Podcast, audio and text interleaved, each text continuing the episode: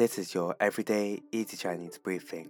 大家好，我是林老师，and in under five minutes every weekday, you'll learn a new word and how to use this word correctly in phrases and sentences.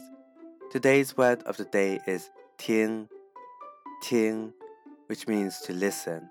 Let's practice by making different words, phrases, and sentences with ting. The first word is tou ting, tou. 听, which means to eavesdrop. Let's look at each character of this word. Tou means to still, and ting means to listen. A way of using it in the sentence is 手机是不是在偷听我们说话？手机是不是在偷听我们说话？Do your phones eavesdrop on your conversations?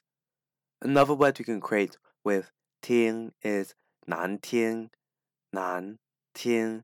This means offensive. Let's again look at each character of this word. 难 means hard and 听 means to listen. So it describes something hard to listen to. A way of using it in a sentence is 你说的真难听。你说的真难听. What you said is very offensive.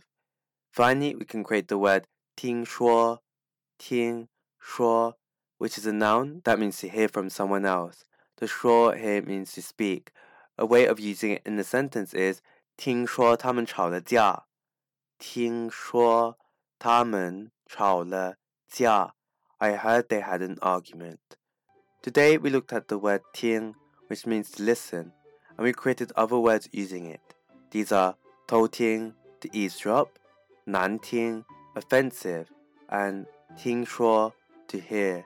To see this podcast transcript, please head over to the forum section of our website www.everydayeasychinese.com where you can find even more free Chinese language resources. See you again soon for more practice.